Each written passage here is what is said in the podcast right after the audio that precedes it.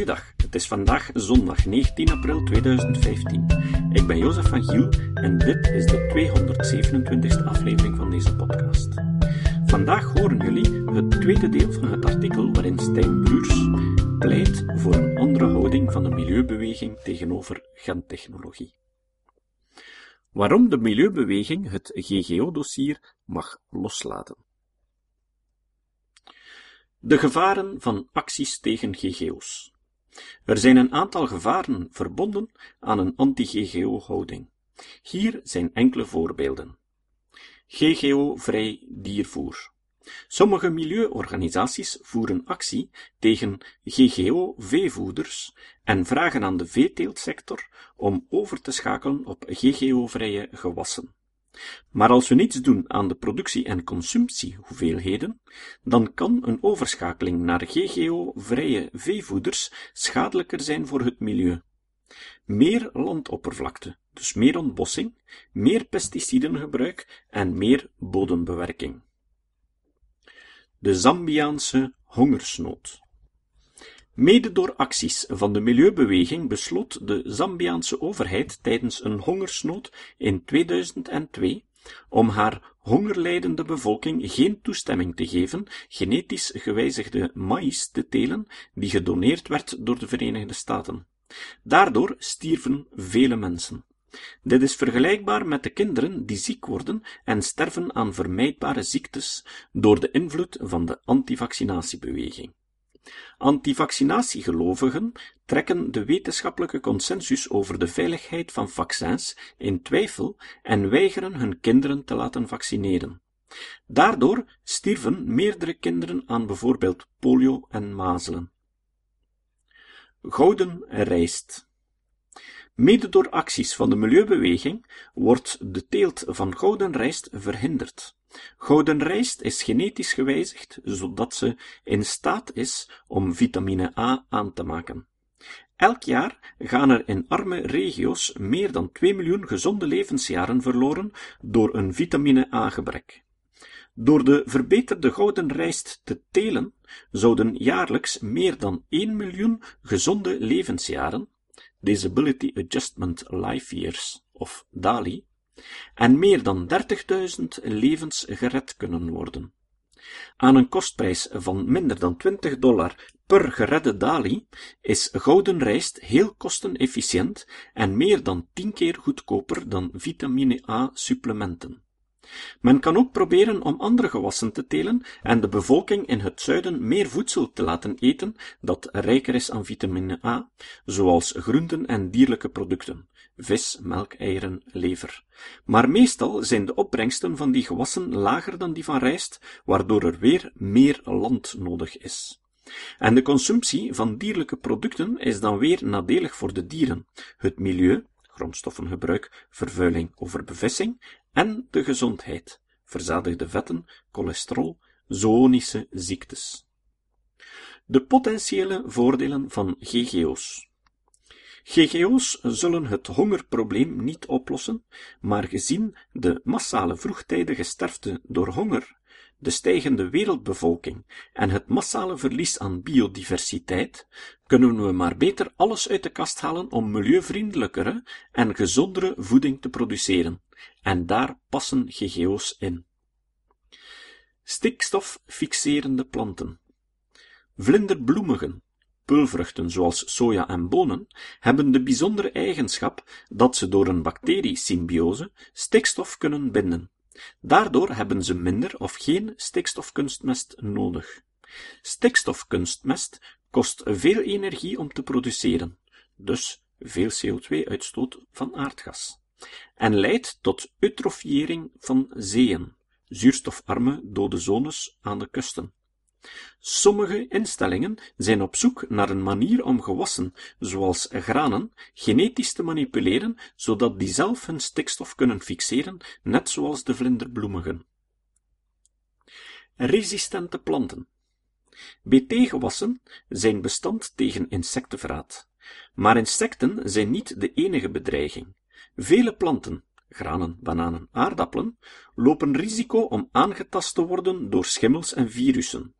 Indien we die gewassen kunnen manipuleren zodat ze resistent worden tegen schimmels, dan zijn er veel minder fungiciden nodig om onze gewassen te beschermen. In Hawaii werd de papayateelt als het ware gered door genetisch gemanipuleerde papayas die resistent zijn tegen een virus dat dreigde de hele Hawaiiaanse teelt aan te tasten. Dit is te vergelijken met immunisatie tegen virussen door vaccins. Net zoals ongevaccineerde kinderen mee profiteren van vaccinaties, zo ook profiteren de bioboeren van de GGO-papayas. Door de GGO-papayas wordt de verspreiding van het papayavirus tegengehouden. Droogteresistentie In vele droge gebieden is het moeilijk om aan landbouw te doen. Vaak is veeteelt dan een oplossing voor de voedselvoorziening. Maar die veeteelt heeft ook een ecologische schade door bijvoorbeeld overbegrazing van schrale graslanden en een hoge uitstoot van broeikasgassen. En veeteelt is een schending van dierenrechten. Dan is het interessant om gewassen te kunnen telen die bestand zijn tegen hitte en droogte en die dus in de plaats van gras kunnen groeien in droge gebieden. Die gewassen kunnen dan de veeteelt vervangen.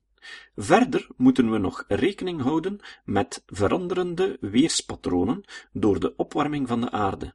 Vele gebieden gaan meer te maken krijgen met droogtes en dan wordt het moeilijk om straks 9 miljard mensen te voeden. Zouttolerantie. Vele gewassen groeien niet goed op zoutbodems. Door irrigatie is er veel verzelting van de bodem.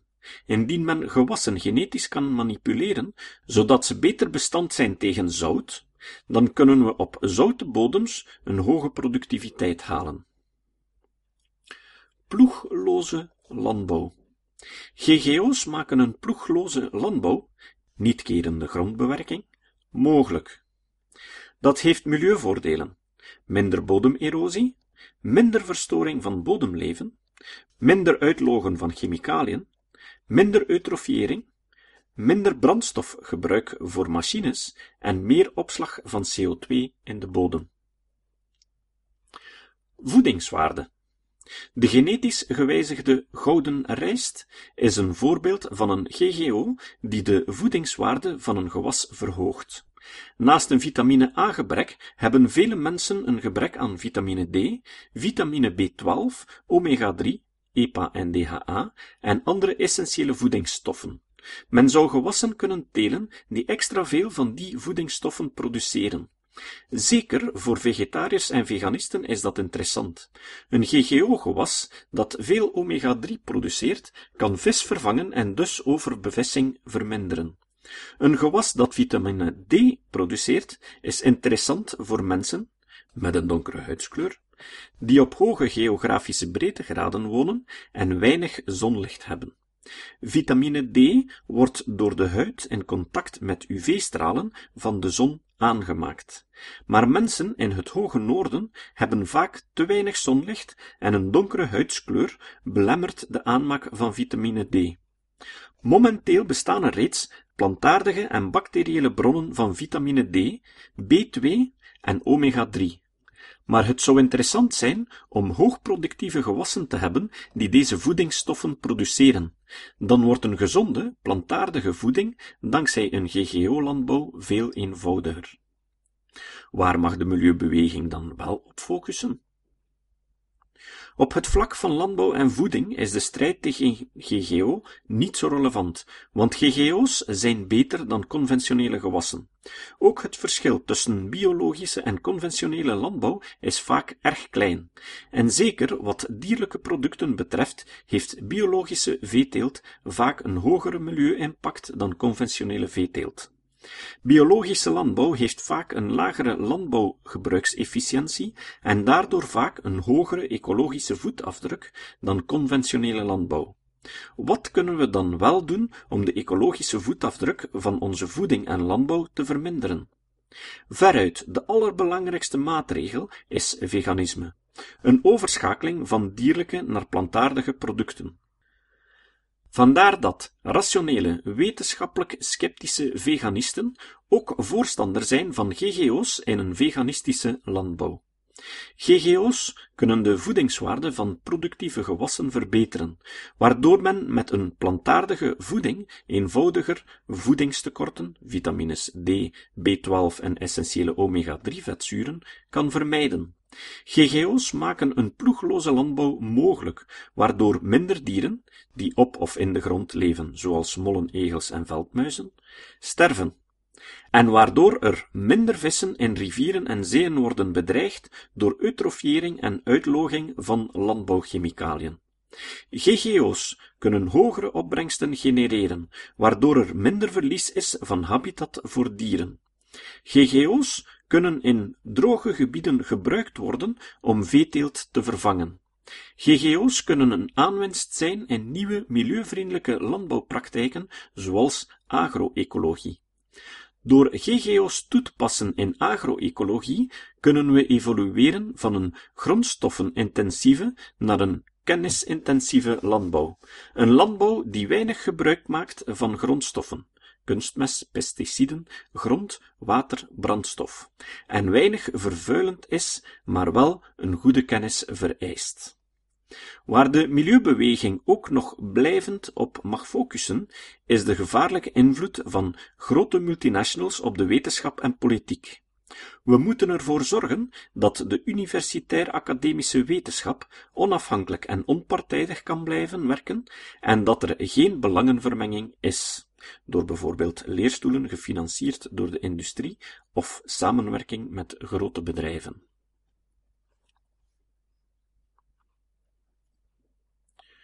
De originele tekst bevat ook heel veel referenties naar wetenschappelijke artikels. Het citaat. Het citaat van vandaag komt van Ray Anderson. Anderson hoorden jullie al in aflevering 165 spreken over duurzaam ondernemen en hoe hij dat in zijn eigen organisatie doorvoerde. In zijn boek Confessions of a Radical Industrialist zei Anderson over zijn gedrag voor hij zijn bedrijf tot een ecologisch bedrijf omvormde. Ik ben een plunderaar, een vernietiger van de aarde, een dief van de toekomst van mijn kleinkinderen. Ooit zullen ze mensen zoals ik in de gevangenis zetten. Tot de volgende keer. Deze podcast is het resultaat van het werk van veel mensen. Rick de Laat verbetert bijna al mijn teksten en maakt de meeste vertalingen. Emiel Dingemans verzorgt onze website en Facebookpagina. Ook Leon Korteweg en Stefan Sutens schrijven, vertalen of verbeteren soms artikelen. Leon onderhoudt bovendien het YouTube-kanaal van deze podcast. De muziek van de intro en de trailer heeft Nick Lucassen geschreven en soms maken we ook gebruik van muziek van Ad van Nederpelt, die ons zijn prachtige composities ter beschikking stelt. Dit was de podcast Kritisch Denken. Vergeet niet om alles kritisch te behandelen, ook deze podcast. Voor verdere informatie over deze podcast, links en voor de tekst, surf naar www.kritischdenken.info. Als je deze podcast belangrijk vindt, kun je me steunen door anderen warm te maken ook eens te luisteren. Stuur een e-mail naar vrienden met een link naar de website en plaats de link in de handtekening van je e-mails. Tevens kun je op iTunes deze podcast een beoordeling geven of een recensie schrijven. Of je kan op je eigen website of blog een link naar kritisch denken plaatsen.